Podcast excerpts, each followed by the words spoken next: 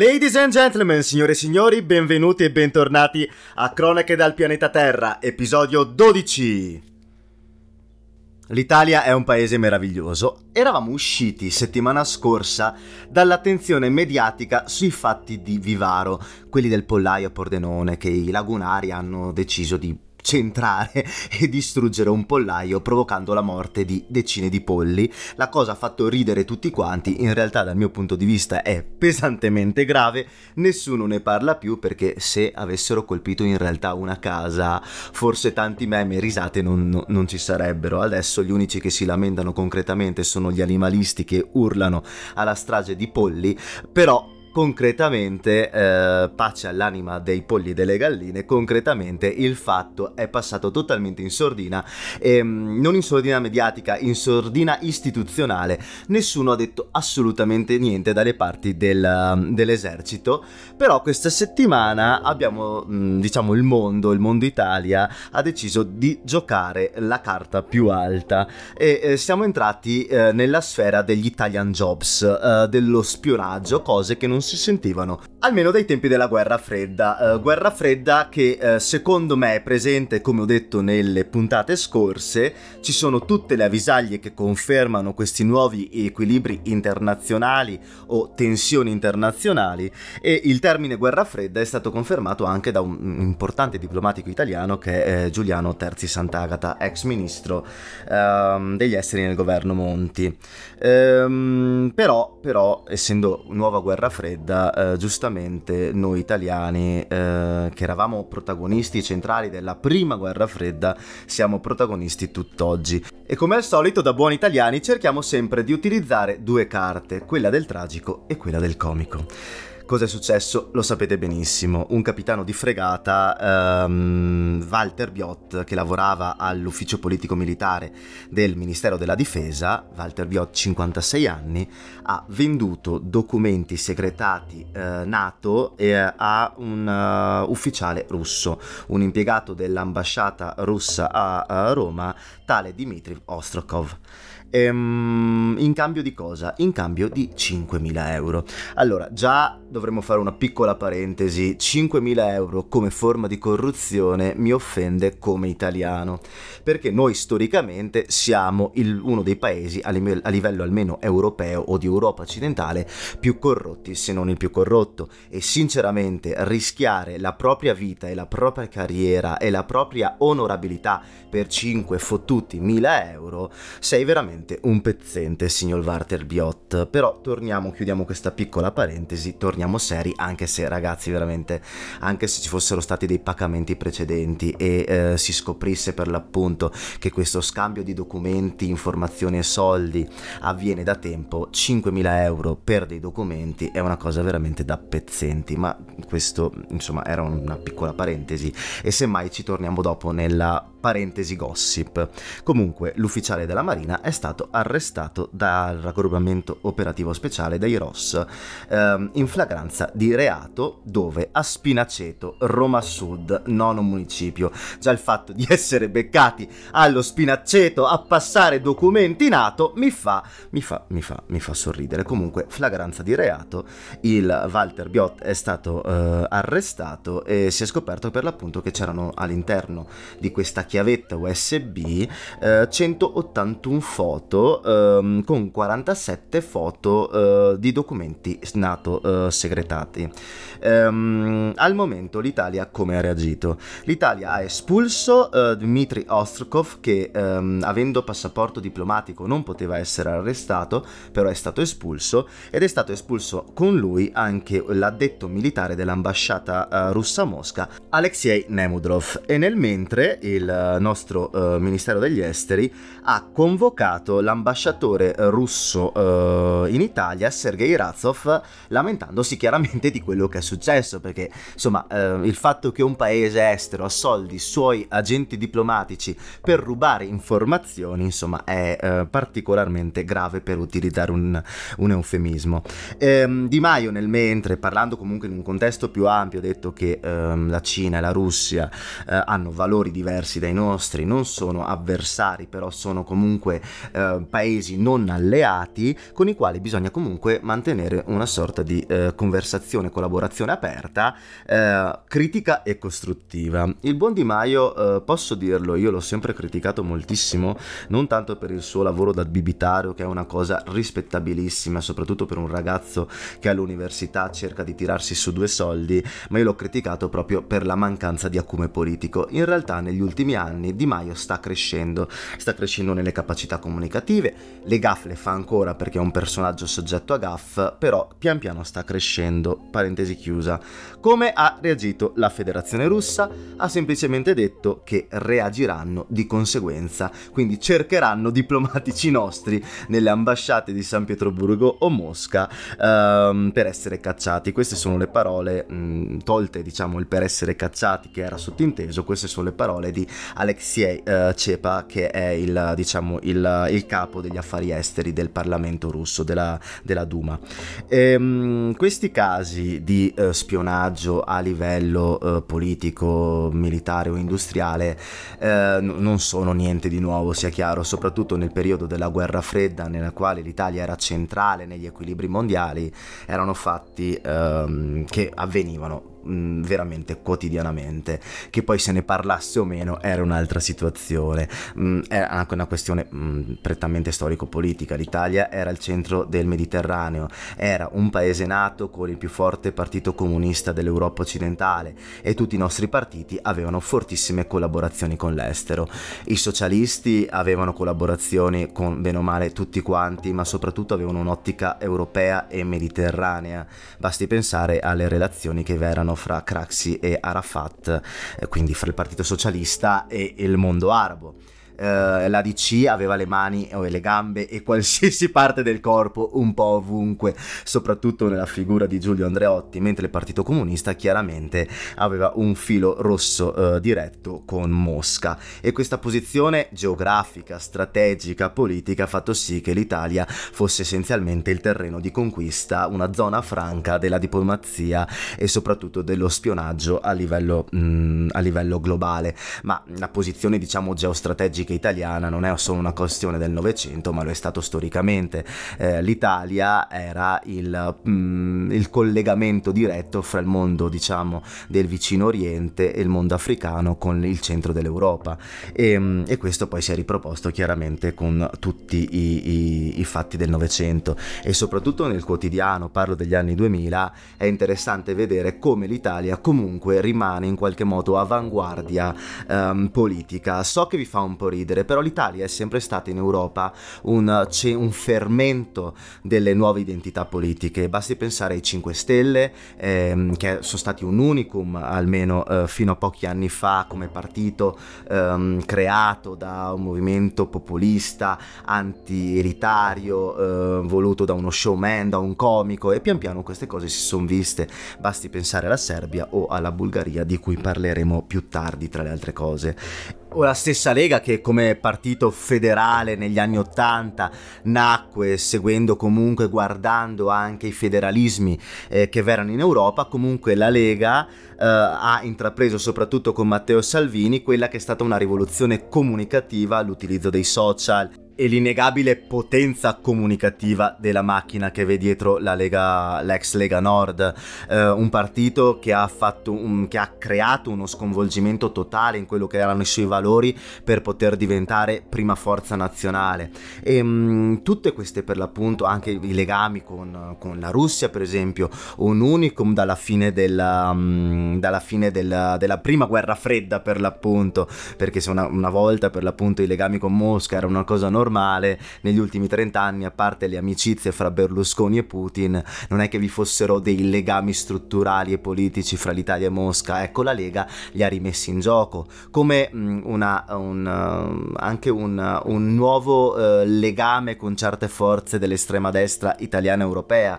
uh, cercando comunque sempre di,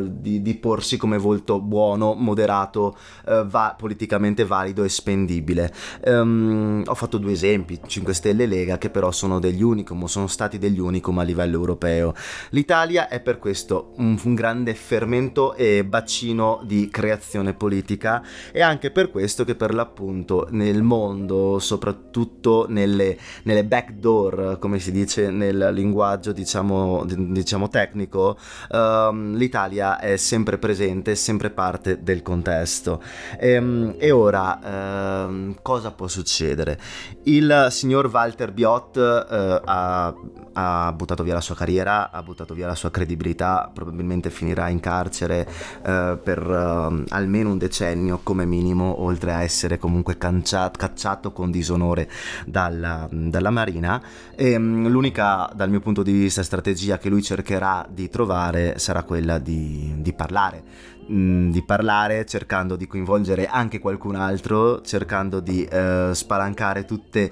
le, le, porte alla magistratura italiana sul, um, sui contatti con la Russia e tramite per l'appunto questo atteggiamento collaborativo che soprattutto ha voluto esprimere negli ultimi giorni prima di queste registrazioni, cercherà di salvarsi in, uh, in corner. Ehm la cosa che ha sconvolto di più maggiormente il sottoscritto è stata anche la reazione della famiglia. Chiaramente la famiglia cerca di proteggere le persone, ma soprattutto in un, in un, uh, le proprie persone, i propri appartenenti intendo, ma in una situazione così delicata, comunque parte di equilibri internazionali, io sarei stato sinceramente molto zitto. La moglie, Claudia Carbonara, una psicoterapeuta, ha affermato che suo marito non aveva intenzione di fottere il paese, ma con con i 3.000 euro di stipendio eh, non riusciva a pagare il mutuo della loro casa, eh, non riusciva a mantenere i quattro figli e i quattro cani, che il Covid li ha impoveriti e che soprattutto eh, suo marito non uh, voleva che i figli uh, rinunciassero al, uh, all'abbonamento della palestra. Allora, considerando il fatto che comunque le palestre sono chiuse da mo', io mm, mi diverte molto questo fascino discreto della borghesia con il quale 3.000 euro del marito, più probabilmente, non dico altrettanti, ma altri soldi del lavoro della moglie di Claudia Carbonara, per l'appunto, non permettano ai figli di mantenere il loro status borghese. Ehm, è per quello che la cosa è, è tragicomica, perché giustamente Ovviamente la moglie cerca di difendere il proprio marito da gravissime accuse, eh, però la moglie avrebbe fatto bene a tacere e io direi alla signora Claudia Carbonara di andare a fare in culo. Eh, più che altro perché ha messo in ridicolo un paese e eh, ha mostrato per l'appunto il, il classico atteggiamento borghese del noi con 4.500 euro al mese non riusciamo a vivere. E, ehm, e quindi vorrei chiudere questa cosa in maniera molto veloce per non partire in contumelie che forse fanno ridere voi, ma fanno alzare la pressione cardiaca al sottoscritto. Piuttosto concentriamoci sulle reazioni eh, del mondo politico rispetto a uh, questa faccenda. Allora, partiamo dal Partito Democratico. Andrea Romano, esponente del Partito Democratico, ha chiesto alla Lega di chiarire i rapporti che intercorrono fra Salvini e Ostrovkov, l'impiegato beccato con la chiavetta USB e i 5.000, i 5.000 euro. Al contempo la Lega Nord, alleata del Partito Democratico,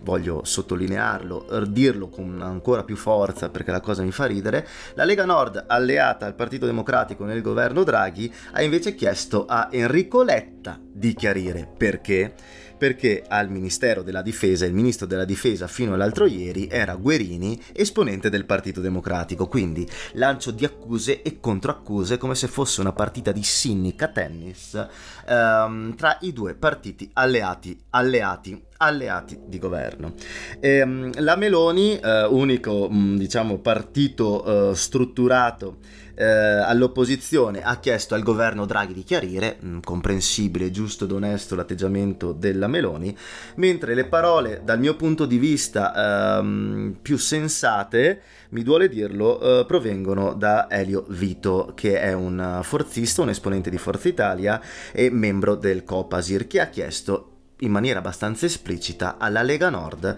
di eh, smetterla con le ambiguità. Forza Italia è un alleato strutturato e strutturale della Lega Nord, non come il Partito Democratico, insomma, sono sempre del, dell'area ehm, del centrodestra. Eh, Elio Vito ha chiesto per l'appunto uno stop alle, ambiguità, ha richiesto che gli alleati del centrodestra ehm, chiariscano per, ehm, e pongano fine ad ogni dubbio sulla loro posizione internazionale, perché Forza Italia è europeista, atlantista e, mm, e quello deve essere il fondamento del, uh, del centrodestra ed è ora di smetterla con qualsiasi forma di uh, relazione uh, particolare con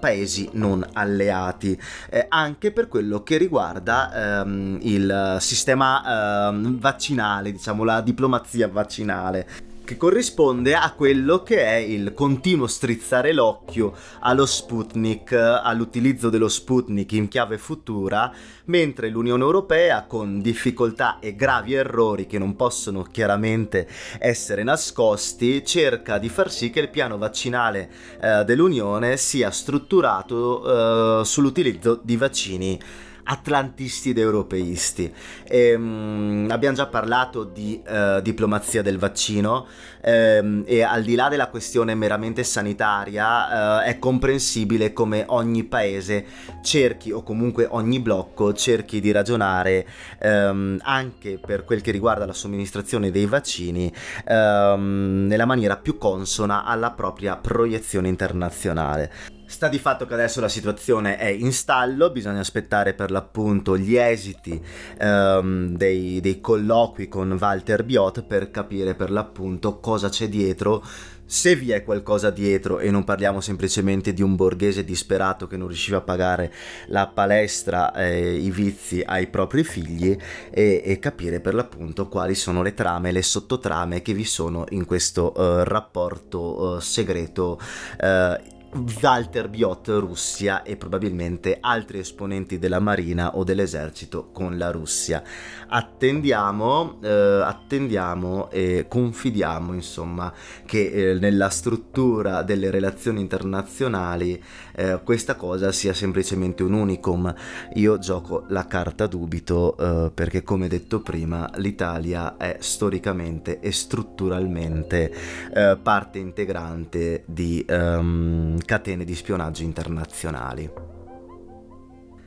Rimaniamo eh, sempre in Europa perché eh, nella dodicesima settimana delle cronache del pianeta Terra c'è stato un incontro a Budapest tra tre esponenti ehm, abbastanza importanti della uh, politica europea. Eh, il primo è uh, Mateusz Morawiecki, primo ministro polacco e leader di uh, diritto e giustizia. Um, Viktor Orban, uh, primo ministro ungherese e leader di Fidesz, e Matteo Salvini, leader della Lega. Ehm, I tre si sono incontrati con l'obiettivo di eh, creare un Eurogruppo ehm, composto per l'appunto da questi tre partiti e dai vari partiti nazionalisti barra sovranisti che popolano il Parlamento europeo. Questi partiti, se riuscissero per l'appunto a creare questo Eurogruppo, creerebbero il diciamo secondo Eurogruppo eh, più popolato a livello parlamentare dopo il eh, Partito Popolare Europeo. Creerebbero una forza nazionalista ehm, di estrema destra o di destra mai vista all'interno ehm, delle porte del Parlamento Europeo. Ehm, questo è l'obiettivo la creazione di questo Europartito che dovrebbe essere basato secondo diciamo le, le posizioni di questi tre eh, politici su atlantismo come posizione internazionale, ma come tematiche etiche e sociali, la famiglia, la sovranità, il cristianesimo e la libertà Mm, chiaramente vi sono principi eh, di, so, eh, di conservatorismo cattolico, ehm, di eh, conservatorismo sociale ed economico. Ehm, sta di fatto che eh, al di là delle belle premesse, belle per loro, non per il sottoscritto che come sapete è abbastanza um, appartenente all'altro lato, mm, diciamo, eh, dello schieramento, comunque le premesse sono queste, però vi sono delle differenze abbastanza uh, marcate nelle posizioni di questi tre esponenti, um, perché Orban è fortemente legato con Salvini anche, ha un approccio dialogante se non apertamente amicale nei confronti di Mosca, cosa che invece in Polonia è, è vista con orrore perché i polacchi sono fortemente antirussi ed anzi eh, sottolineano eh, con forza, scusate la ripetizione, eh, l'appartenenza della Polonia al patto atlantico e quindi alla Nato.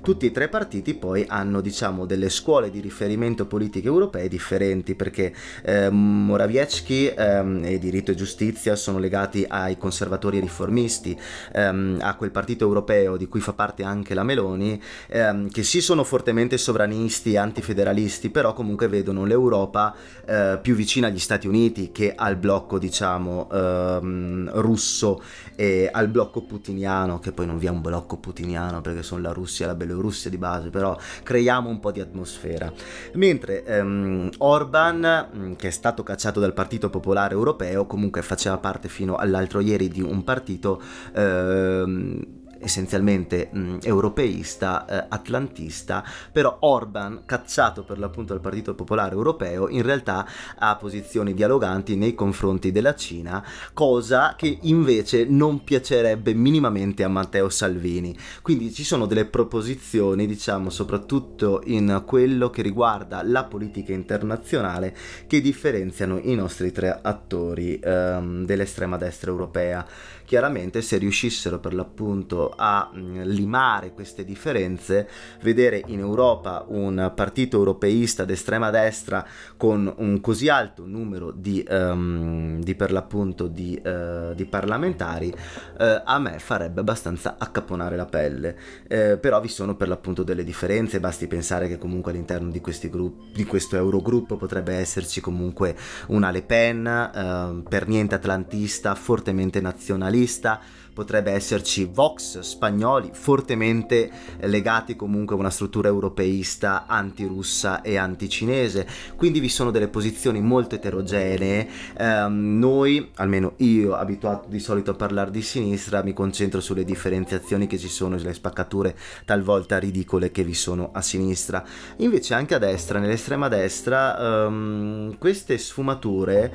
non sono per nulla leggere, quindi non è una cosa, quella dell'Eurogruppo, che avverrà nell'immediato. Eh, prima di chiudere, prima di passare a un altro argomento, mi sono reso conto che prima uh, ho citato un tennista che è il giovane uh, altoatesino, um, che in realtà si chiama Yannick Sinner. Io l'ho chiamato Yannick e basta, spero che mi possiate perdonare. Ma rimaniamo comunque in Europa e facciamo una brevissima, proprio flash uh, analisi sulla questione uh, piano vaccinale. Allora, da un lato abbiamo l'OMS uh, che ci sta criticando, ci sta proprio lanciando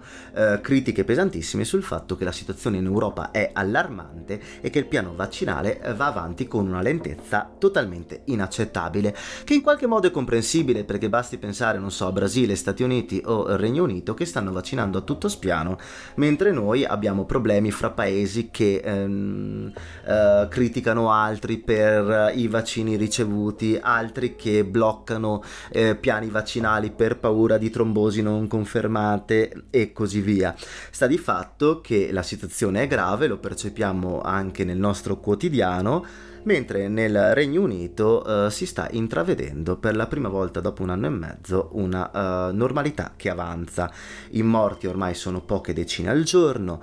e il numero di vaccinati oramai ha raggiunto 30, uh, i 30 milioni. Il 57% degli adulti in Regno Unito è stato vaccinato. Ehm, perché? l'Inghilterra, il Regno Unito, scusate, ha avuto diciamo questa velocità maggiore rispetto all'Europa. Um, effettivamente essere da soli, essere usciti, um, li ha aiutati. Da un lato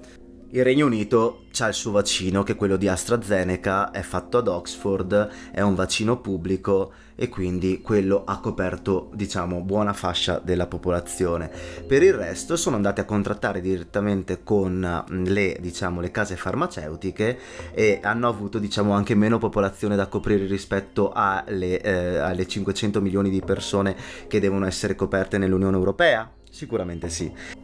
Questo per quanto riguarda i vaccini, perché se dovessimo parlare dell'economia in genere, dell'import e dell'export, il rapporto fra Regno Unito ed Europa vede il Regno Unito in rosso come eh, preventivato da molti. Riguardo sempre i vaccini, hanno gridato allo scandalo nel Regno Unito eh, per delle dichiarazioni di Boris Johnson che eh, dopo essere diciamo ritornato in auge eh, grazie al piano vaccinale che sta andando a gonfie vele dopo un periodo di forti critiche rispetto al suo atteggiamento nei confronti del coronavirus, ha mm, per l'appunto mh, mm, portato a forti critiche un'affermazione del, uh, del premier inglese, ovvero uh, testualmente abbiamo i vaccini grazie a capitalismo e avidità dopo aver ricevuto per l'appunto migliaia di critiche rispetto a questa ode al capitalismo, Johnson ha ritrattato chiedendo scusa dicendo che in realtà i vaccini sono grazie agli scienziati di Oxford e agli investimenti pubblici, visto che i vaccini di AstraZeneca sono parte della spesa del Servizio Sanitario Nazionale, del National Health Service, eh, che è parte per l'appunto del welfare britannico. In uh, tutto ciò, uh, negli altri paesi europei, Francia, Germania, Italia e Spagna, il mese di aprile sarà una sorta di uh, ultimo, si spera, lockdown o semi-lockdown prima di tornare alla, speriamo, alla tanto auspicata normalità, mentre in Olanda e in Belgio vi sono manifestazioni spontanee contro le misure restrittive eh, che hanno portato anche a veri e propri scontri, soprattutto a Bruxelles dove ci sono stati scontri fra manifestanti e polizia con feriti e arresti vari. Ora però spostiamoci verso una tematica, dai finalmente un po' di politica vera, perché nei, mm, ci sono delle elezioni, secondo me, importanti. Dopo le elezioni in Olanda, dopo le elezioni in Israele, elezioni anche in Israele, non sarà un paese prettamente europeo, non è geograficamente europeo, però comunque da tanti viene visto come un'Europa in Medio Oriente. Io sono fortemente critico verso certe politiche interne e eh, estere di Israele, però eh, vedo e capisco l'importanza di, di Israele nei meccanismi, nei meccanismi diciamo strutturali del pianeta Terra. Elezioni legislative quindi in Olanda, elezioni legislative in Israele, ma elezioni legislative anche in un altro membro dell'Unione Europea, la Bulgaria, che ieri per l'appunto ha votato per il rinnovo del Parlamento. Parlamento monocamerale, 240 seggi, con legge proporzionale e una soglia di sbarramento al 4%. Va in Parlamento il partito che prende, i partiti che prendono più del 4%. Um, ehm, le elezioni si sono tenute domenica domenica 4 aprile non è Pasqua perché loro sono ortodossi e eh, ragionano con le festività secondo il calendario giuliano. Quindi elezioni e diciamo che lo spoglio sta avvenendo orora. Eh, al momento sto registrando la puntata che sono arrivati all'80%, quindi eh, prendete i dati che vi do con le pinze, ma dovrebbero essere dei dati ehm, simil definitivi, non dovrebbe cambiare tantissimo ehm, il risultato finale rispetto a quello che vi dirò. Se tutto quello che dirò invece verrà smentito nell'ultimo 20% dello spoglio, sono pronto ad essere umiliato in pubblica piazza. Comunque, secondo, vi faccio una breve descrizione dei partiti che entreranno in Parlamento. Um, la situazione è particolare perché um, abbiamo il partito più votato è quello di centrodestra del premier uscente uh, Bocchio Borisov, un partito di centrodestra, il uh, canonico, quindi liberal conservatore, uh, il GERB, che prende il 25,46%, un quarto dei voti, ma in realtà perde quasi l'8% così come perde ben il 12% la controparte di centro-sinistra, la coalizione per Bulgaria, per la Bulgaria, eh, di cui fa parte anche il Partito Socialista Bulgaro, coalizione guidato, guidata da Cornelia eh, Ninova, ehm, che prende il 14,69%. Quindi queste elezioni segnano una sconfitta, un tracollo ehm, per quel che riguarda i partiti tradizionali della politica bulgara. Perché? Perché negli ultimi anni, ehm, come ha ribadito anche il presidente bulgaro eh, Rumen Radev, il paese è stato sconvolto da scandali e corruzione, oltre che chiaramente da eh, crisi economica e crisi sociosanitaria. E quindi queste elezioni segnavano proprio la necessità di un cambio di, ca- di passo eh, per il paese. Ha segnato per l'appunto la sconfitta del centrodestra e della centrosinistra, ha segnato però un'altra sconfitta che mi fa molto piacere eh, perché sapete come la penso, i partiti di estrema destra, nazionalisti, anti-Islam, eh, anti-Rom, anti-LGBT, eh, euroscettici, iperconservatori nel solco della tradizione eh, cristiano-ortodossa estremista, sto parlando proprio di fondamentalismi eh, ortodossi perché io non ho chiaramente nulla contro la religiosità delle persone, ma ho qualcosa contro chi vuole imporre le proprie linee di pensiero alla, sulla libertà altrui, ecco, tutti questi partiti dell'estrema destra rappresentavano più o meno 39 seggi su 120, quasi un terzo, um, un quarto, scusate, dei parlamentari della vecchia legislatura. Bene, in questa legislatura l'estrema destra dovrebbe, sottolineo dovrebbe e confido nel dovrebbe, essere al di fuori del Parlamento, al di fuori del Parlamento. E ehm, chi è che invece può definire definirsi vero vincitori di questa tornata elettorale? Due mondi. Il primo è uh, Ima Takuf Narod, un partito fondato da Slavi Trifonov che è una sorta di Beppe Grillo bulgaro. Infatti lui era una ex uh, pop star bulgara che uh, iniziò a fine anni 90 a condurre dei, um, dei programmi televisivi a carattere, a carattere uh, satirico-politico che si è sempre espresso fortemente contrario a quella, diciamo, alle elite, a quello che è il mondo canonico dei partiti. E infatti ha, ha fondato questo movimento Lima uh, Takuf Narod, che può essere traslitterato in italiano con un c'è un popolo così, ehm, che proprio sono i propri 5 stelle, quindi antidiltari, emo- democrazia diretta, anticorruzione, ehm, però eh, sono un partito pigliatutto che però rispetto ai 5 stelle dell'inizio sono fortemente orientati all'europeismo e alla maggiore integrazione della Bulgaria nello scacchiere europeo.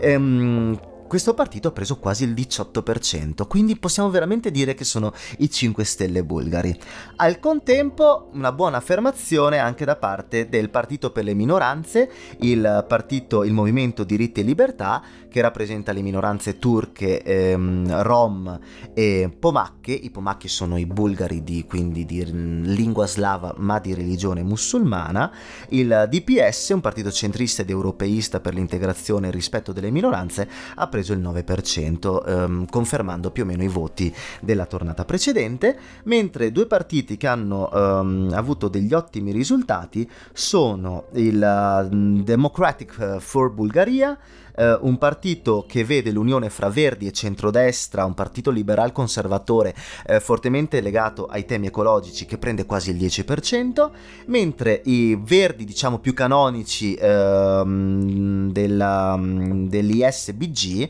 è un acronimo in bulgaro che non sto qui a leggervi per eh, non tirarmi la zappa sui piedi ed espormi al vostro ludibrio, il, um, questo partito verde diciamo canonico, vicino anch'esso diciamo alle tematiche dei 5 Stelle, quelle perché eh, anticorruzione, democrazia diretta, utilizzo dell'internet, partito anch'esso populista però con fortemente legato ai temi ecologici, eh, però anch'esso come il Lima Takuf Narod è fortemente europeista. E quindi questa diciamo è la descrizione di quello che è uscito dalle urne, sconfitta dei partiti canonici e affermazione di movimenti eh, populisti fortemente europeisti critici verso l'establishment, l'elite, la corruzione, ehm, però eh, per l'appunto fortemente legati a valori eh, moderni, centristi, progressisti, europeisti e, ed ecologici. Quindi dal mio punto di vista eh, bene, bene per le elezioni in Bulgaria, soprattutto perché l'estrema destra è al di fuori eh, della nuova legislatura e la cosa non può che farmi contento. Amici e amiche navigatori insieme a me del globo terracqueo, direi di spostare le nostre attenzioni, il nostro focus sull'Asia quindi eh, piccoli flash in realtà quest'oggi da Cina, Birmania o Myanmar e India. Eh, partiamo dai nostri amici del Dragone Rosso. Prima parlavamo per l'appunto di diplomazia eh, vaccinale. Eh, ho fatto due ricerche, e, mh, mm, potremmo chiamarla, non sono il primo a utilizzare questo termine per onestà, però mi piace particolarmente tanto, che è quello di eh, via della sete sanitaria, della sete. Vedete il, il, come, come questo non la cancello, questa la tengo perché la dimostrazione che mangiare e bere durante le vacanze provoca per l'appunto delle disfunzioni in quello che è la propria esistenza, quindi la via della sete. Non dico altro, ridetemi addosso. Via della seta sanitaria, via della seta sanitaria. Perché? Ehm, perché la Cina ha donato dosi di vaccino, milioni di dosi di vaccino a qualcosa come 37 paesi, proprio come donazione. Paesi africani, paesi del sud e del sud-est asiatico, ehm, paesi del Sud America. E il computo, diciamo, totale dei paesi che hanno ricevuto vaccini dalla Cina donati o venduti con forniture sono 70. E eh, intanto l'EMA in Europa sta valutando il vaccino cinese, ma al contempo eh, di cui abbiamo parlato prima, si è già vaccinato con il vaccino di Sinopharm e ha introdotto in maniera abbastanza eh, disinteressata il vaccino cinese all'interno del territorio ungherese. E, um, la Cina ha prodotto qualcosa come 230 milioni di dosi di vaccino, più di qualsiasi altro paese al mondo. E, um, diciamo che Brasile, eh, Regno Unito, Stati Uniti stanno procedendo procedendo alla grande, la Cina non procede alla grande semplicemente perché sta ragionando più in ottica, diciamo, di uh, soft power e politica estera, comunque la sua bella popolazione vaccinata ce l'ha già mentre l'Europa, come detto prima, uh, continua ad arrancare, non pensa, uh, cerca di pensare di più a coprire il proprio fabbisogno di, di, vaccini rispetto ad agire, diciamo, in quel che è la diplomazia uh, vaccinale. Spostando la nostra attenzione su tematiche prettamente eh, politiche, andiamo nel sud della Cina o andiamo a Hong Kong, ehm, dove per l'appunto ehm, il, un tribunale ha condannato nove attivisti pro democrazia, colpevoli, erei secondo il tribunale, di aver organizzato e aizzato la popolazione nelle proteste che ben ricordate dell'estate di due anni fa, del 2019, eh, proteste alcune volte pacifiche pacifiche, altre volte meno pacifiche, ehm, però la prima protesta portò in piazza qualcosa come 1,7 milioni di persone, qualcosa come possiamo dire il 15% della popolazione di Hong Kong, ehm, proteste che per l'appunto volevano rivendicare i propri diritti, la propria libertà e mh, mm, rivendicare per l'appunto eh, la differenza eh, sociale, economica e culturale che v'è fra Hong Kong e la Cina cosiddetta continentale. Ehm, Ehm, tra i vari, eh, diciamo, mh, mm, attivisti eh, che, sono, che, sono, finiti, eh, che sono stati condannati al carcere, vi è anche Jimmy Lai, che è un 82enne, un imprenditore essenzialmente attivo nel mondo del vestiario e della comunicazione, che è visto come la testa pensante dietro tutto questo movimento pro democrazia. Eh, parliamo poco di Cina oggi, devo essere sincero, perché non ci sono stati troppi sommovimenti. Eh, quest'oggi i nostri, diciamo, eh, principali attori sono stati un po' calmi. Però torniamo in Birmania. Um, sapete, io parlo, uh, continuo a parlare di Birmania perché non vorrei che l'attenzione, beh, attenzione mediatica, non siete milioni di persone, for- sfortunatamente, siete pochi ma buoni, che a me sinceramente bastano per essere felice di di, eh, portare, eh, di, di, di, portare, a casa questo, questo, podcast. Non siete milioni, però mi piace mantenere vivo l'argomento ehm, perché la situazione in Myanmar è questa. Le proteste continuano e adesso, anche se c'è stata la Pasqua e anche se la popolazione birmana ehm, cattolica è attorno al 4-5% della popolazione, ehm, la gente è scesa nelle piazze, è scesa nelle strade con delle uova pasquali eh, dove erano segnati degli slogan slogan pro-democrazia e anti-colpo di Stato e anti-golpe. Continuano le proteste e continuano eh, in maniera parallela anche i morti, perché secondo il computo delle organizzazioni, delle associazioni, delle ONG presenti in campo, presenti nel campo e nell'area, vi sono qualcosa come 557 morti e oramai il numero degli arresti sta andando verso i 4.000 e non è più vicino ai 3.000. Ehm, come detto, proteste che continuano, morti che continuano e intanto il governo birmano il governo golpista ha bloccato anche il, l'accesso a internet via wireless, quindi ha bloccato le telecomunicazioni che chiaramente limitano eh, le comunicazioni verso l'esterno, quindi verso diciamo l'opinione pubblica internazionale e anche la comunicazione all'interno del paese per l'organizzazione di queste manifestazioni e di queste forme di protesta ehm, all'interno della popolazione. Il problema qual è? Ehm, che oltre alle proteste diciamo della popolazione generica contro il golpe eh, sta per scoppiare una propria guerra eh, civile all'interno del paese. Ehm, se ricordate bene, ehm, in una puntata dal titolo Il uh, distruttore e il salvatore, una puntata di un, circa di un mesetto e mezzo fa, parlai della storia birmana e del fatto che eh, vi era una forte complessità etnica all'interno del paese, ehm, legata anche diciamo alla posizione geografica uh,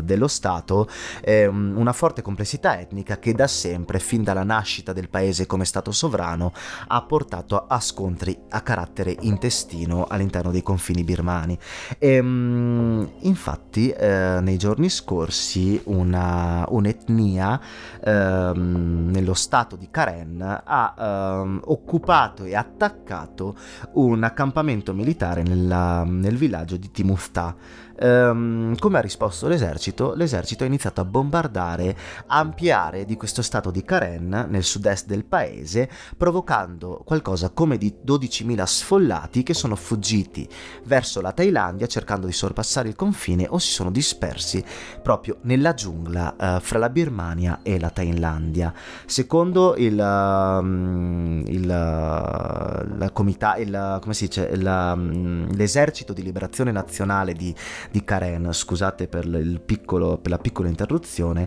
secondo questo esercito rivoluzionario ehm, ci sono per l'appunto villaggi distrutti, morti, eh, carbonizzati che non sono ancora eh, riusciti a quantificare e mh, al contempo gli scontri ehm, dell'esercito con le popolazioni diciamo etniche eh, non, non, maggioritarie si stanno sviluppando anche nello stato di Kachin. Ehm, e quindi la situazione eh, si sta sviluppando in una maniera ancora più grave rispetto al semplice diciamo golpe ehm, che eh, chiaramente può essere giustamente criticato però rimane un affare di politica di semplice politica interna e qua invece stiamo parlando proprio della creazione e dello sviluppo di una guerra civile che potrebbe per l'appunto far precipitare ancora di più il paese nel caos. Dalla Birmania e dal Myanmar ci spostiamo verso ovest in un paese confinante che mm, è l'India, eh, non proprio un paesino secondario. L'India sta vivendo un momento abbastanza tragico per quello che riguarda il Covid, perché stanno raggiungendo, vero che l'India sono un miliardo e due di persone, però vi sono qualcosa come 100.000 casi al giorno registrati, quindi mo- molto probabilmente sono molti di più. Eh, ha raggiunto i 13 milioni di contagi e un computo totale dei morti che arriva ai 165 5.000.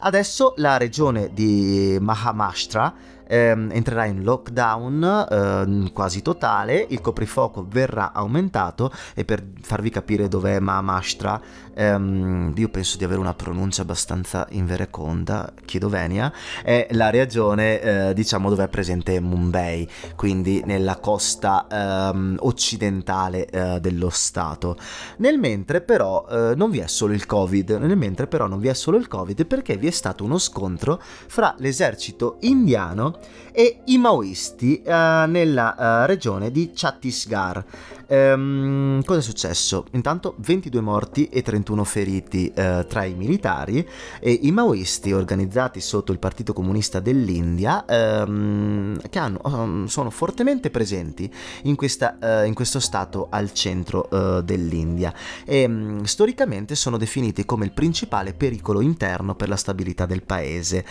parole queste dell'ex primo ministro Singh che um, um, nominò classificò questo gruppo eh, estremista di sinistra come eh, organizzazione terroristica. I maoisti indiani eh, cosa fanno essenzialmente a parte sparare all'esercito e scontrarsi con l'esercito? Ehm, essenzialmente loro vedono eh, le caste, l'imperialismo e la globalizzazione come i veri pericoli per, eh, per il popolo indiano e quindi chiedono fondamentalmente, pretendono una rivoluzione ehm, sociale, una rivoluzione popolare, ispirati anche chiaramente all'azione politica, storico-politica di Mao e mm, essenzialmente compiono uh, strategie di guerriglia contro il potere costituito, cercando l'appoggio popolare. Sfortunatamente, o forse anche in maniera scontata, questo appoggio popolare diciamo che è un po' forzato da parte dell'organizzazione maoista perché eh, vari analisti denunciano il fatto che i vari contadini nei villaggi eh, sono in qualche modo obbligati ad appoggiare questi maoisti ehm, anche con la forza o eh, con il pagamento forzato di tasse. E contemporaneamente questi villaggi subiscono anche la repressione ehm, da parte eh, diciamo degli organi eh, di eh, polizia canonici che li vedono in qualche modo come conniventi rispetto alle azioni politiche e militari dei maoisti. Quindi per concludere la parte sull'India, ehm, scontro per l'appunto aperto con 22 morti e 31 feriti fra maoisti ed esercito e popolazione locale dello stato di Chhattisgarh che eh, ne subisce le conseguenze. Semplice, pratico, comodo. Ora spostiamoci però in Medio Oriente, andiamo in Israele e parliamo ancora di elezioni. Mercoledì 7 aprile il presidente Rivlin darà l'incarico a qualcuno per formare un governo. Il problema è che non si sa ancora oggi chi sarà questo qualcuno, perché i 61 seggi per avere la maggioranza assoluta, risicatissima, risicatissima, ma assoluta, eh, non, vi sono, ah, non, vi sono, stati ancora trovati. Perché eh, lo Knesset, come vi ho descritto l'altra volta, e come potete vedere sull'infografica su at cronache dal pianeta Terra su Instagram, che è la pagina appena aperta, ne volevo parlare alla fine, però facciamo subito un po' di pubblicità, c'è un'infografica per l'appunto che parla delle elezioni in Israele, della situazione, diciamo, di stallo alla messicana che vi è um, post elezioni. Um, guardatevi questa infografica così potete anche dare un occhio ai seggi, alle percentuali. Um, la situazione adesso qual è? Netanyahu, il premier uscente, eh, leader del Likud di centrodestra, sta facendo appello a due forze dell'opposizione che sono Yamina e Nuova Speranza. Yamina, eh, conservatori religiosi di destra, eh, guidati da Naftali Bennett, e ehm, Nuova Speranza, sempre di destra, liberali, ehm, guidati da Gideon Sar. Entrambi erano ex membri del Likud, usciti usciti eh, soprattutto perché oppositori della leadership uh, di Netanyahu all'interno del Likud. Uh, Netanyahu cerca di fare appello a queste forze più vicine tra quelle di opposizione per arrivare al raggiungimento uh, di, agognato, di, questi agognati 61 seggi. Il problema è che Naftali Bennett al momento sta, sta trattando sia con la, il blocco del Likud, mh, mm, il blocco di destra, quindi con Likud e i vari partiti eh, conservatori religiosi, ma sta trattando anche col blocco di centro barra centrosinistra, ehm, che è guidato eh, da Lapid, il leader di Yesh Atid, un centrista liberale. Ehm, lui sta trattando però ha posto una condizione, come potete vedere all'interno dell'infografica. Lui vuole essere il premier, vuole essere colui che guida le la coalizione di governo, sia che sia una coalizione di destra, sia che sia una coalizione di centro-centro-sinistra. Non si sa bene eh, come possa Bennett essere a capo ehm, di una coalizione con all'interno anche centro-sinistra e eh, partiti ecologisti, ma tant'è che Bennett eh, vuole essere il lago della bilancia decisivo per le sorti del paese.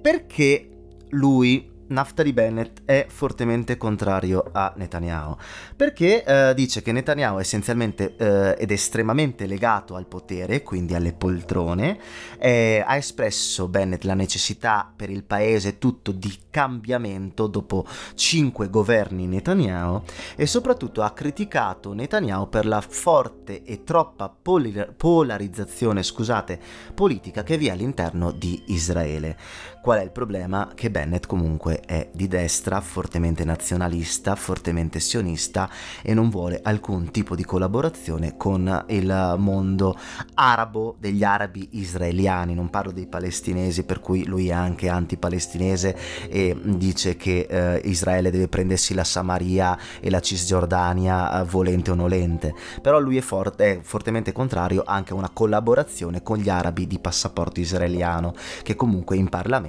rapprese- hanno dei seggi, come potete vedere nell'infografica, perché eh, gli arabi sono rappresentati da 10 eh, seggi all'interno del Knesset, eh, molti meno in realtà della popolazione araba del paese. Eh, gli arabi rappresentano quasi il 20% della popolazione di Israele. Sta di fatto che al momento stiamo vedendo per l'appunto uno stallo e ehm, nella prossima puntata sicuramente avremo delle risposte o si andrà a avere uno un governo di coalizione, dal mio punto di vista sarà una coalizione di destra perché il blocco anti-Likud, se si parla di poltrone e visto che tutto il mondo è paese, se si parla di poltrone in qualche modo um, i vari partiti di destra sia um, secolarizzati sia religiosi troveranno un accordo e um, se non dovessero trovare un accordo non ci saranno sbocchi a sinistra dal mio punto di vista e quindi si tornerà per l'ennesima volta, per la quinta volta a elezioni uh, in Israele negli ultimi, negli ultimi tre anni.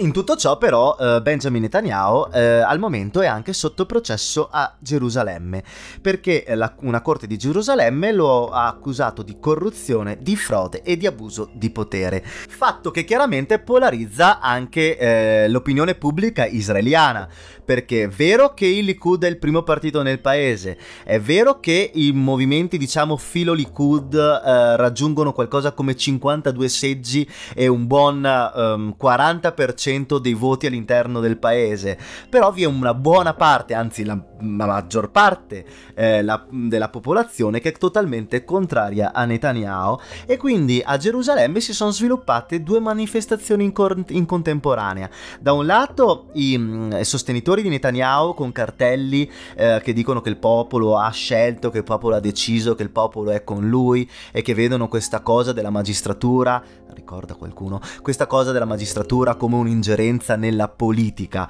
eh, e nei fatti politici e nella democrazia.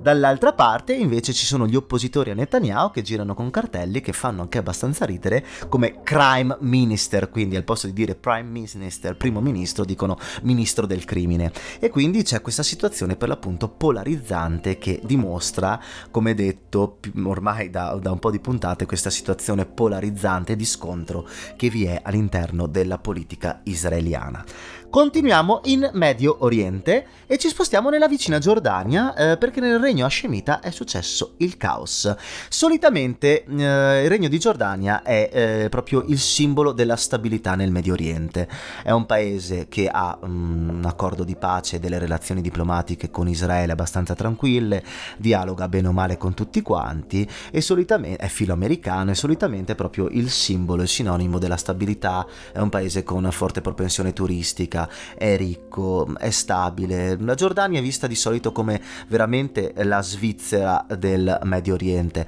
Se il Libano eh, potrebbe esserlo potenzialmente per la ricchezza culturale e, mm, e, del territorio, la Giordania lo è concretamente. Cosa è successo? Eh, ci sono stati 20 arresti eh, per complotto e per, um, per, un complotto ai danni contro Abdallah II, il re di Giordania. Ehm, cosa è successo? Successo? Eh, hanno arrestato vari esponenti della società, dell'alta società civile eh, giordana, tra cui ex ministri, parlamentari e così via, ma soprattutto il fratello del re, il fratello di Abdallah II, ovvero sia Hamza bin Hussein. Hamza bin Hussein è il fratellastro um, di Abdallah. Um, è accusato di uh, attentato alla sicurezza del paese, è accusato di aver trattato con uh, stranieri che um, premevano per, uh, per compiere, dei, del, per compiere scusate, delle ingerenze politiche nella, um, nella, condotta e nelle linee da seguire nella Giordania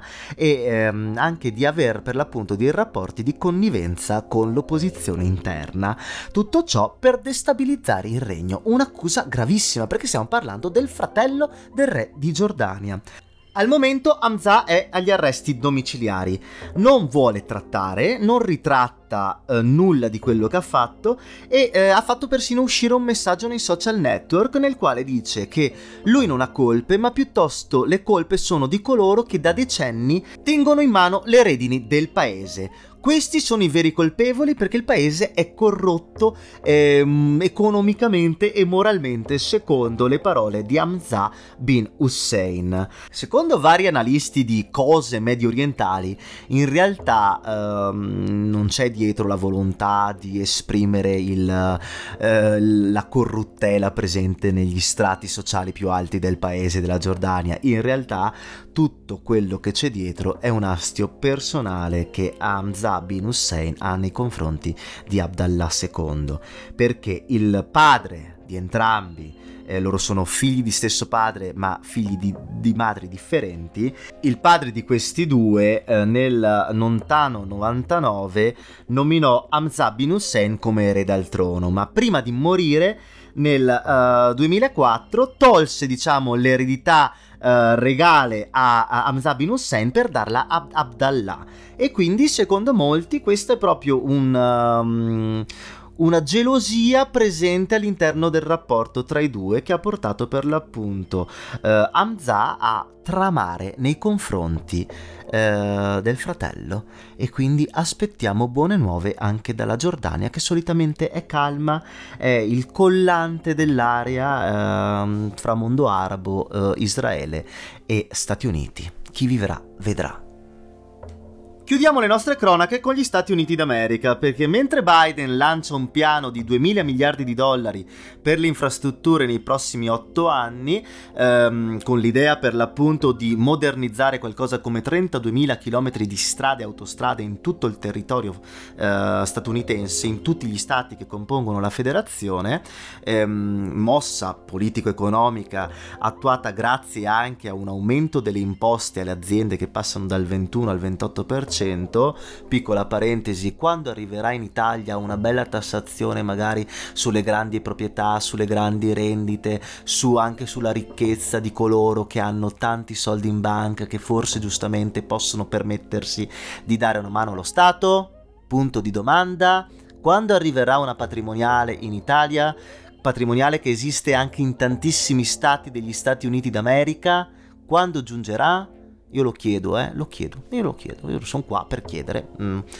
Io lo chiedo, io lo chiedo. Comunque, al di là di queste cose che per l'appunto Biden personalmente, come avete ben capito dalle, dalle varie puntate precedenti, non è che sia proprio ehm, simpatico al sottoscritto, però sta attuando delle mosse che per l'appunto servono a ricostruire il, eh, gli Stati Uniti d'America ehm, dopo per l'appunto questa distruzione ehm, socio-economica legata al Covid. Ma uscendo dalle questioni politiche, mh, mm, c'è stato un non so nemmeno come definirlo, se attentato o incidente, sta di fatto che a Capitol Hill a Washington, dove due mesetti fa tutti quanti si ricordano, oh, sono passati tre mesi oramai, ehm, dove tutti quanti insomma si ricordano cosa è successo, un ragazzo di 25 anni, tale Noah Green, ha travolto in macchina due agenti, ammazzandone uno e um, poi sono intervenuti altri agenti che hanno sparato al ragazzo uccidendolo. E il problema è che sembra che questo non sia un incidente, ma sia stato fondamentalmente voluto uh, da Noah Green.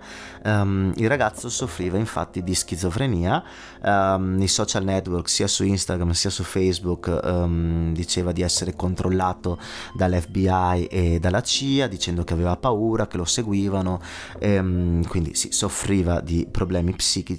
e contemporaneamente il Noah Green era un ammiratore del Nation of Islam, che è un movimento afroamericano, eh, afroislamico, scusate, un movimento afroislamico radicale che mh, mm, sottolinea come gli Stati Uniti in qualche modo devono diventare un paese islamico e a maggioranza eh, africana, afroamericana, ehm, in qualche modo per eh, contrastare tutto quello che la popolazione eh, afroamericana ha subito nei secoli, lo schiavismo, lo sradicamento dalle radici e questo gruppo suprematista nero radicale è anche antisemita, è eh, anti-LGBT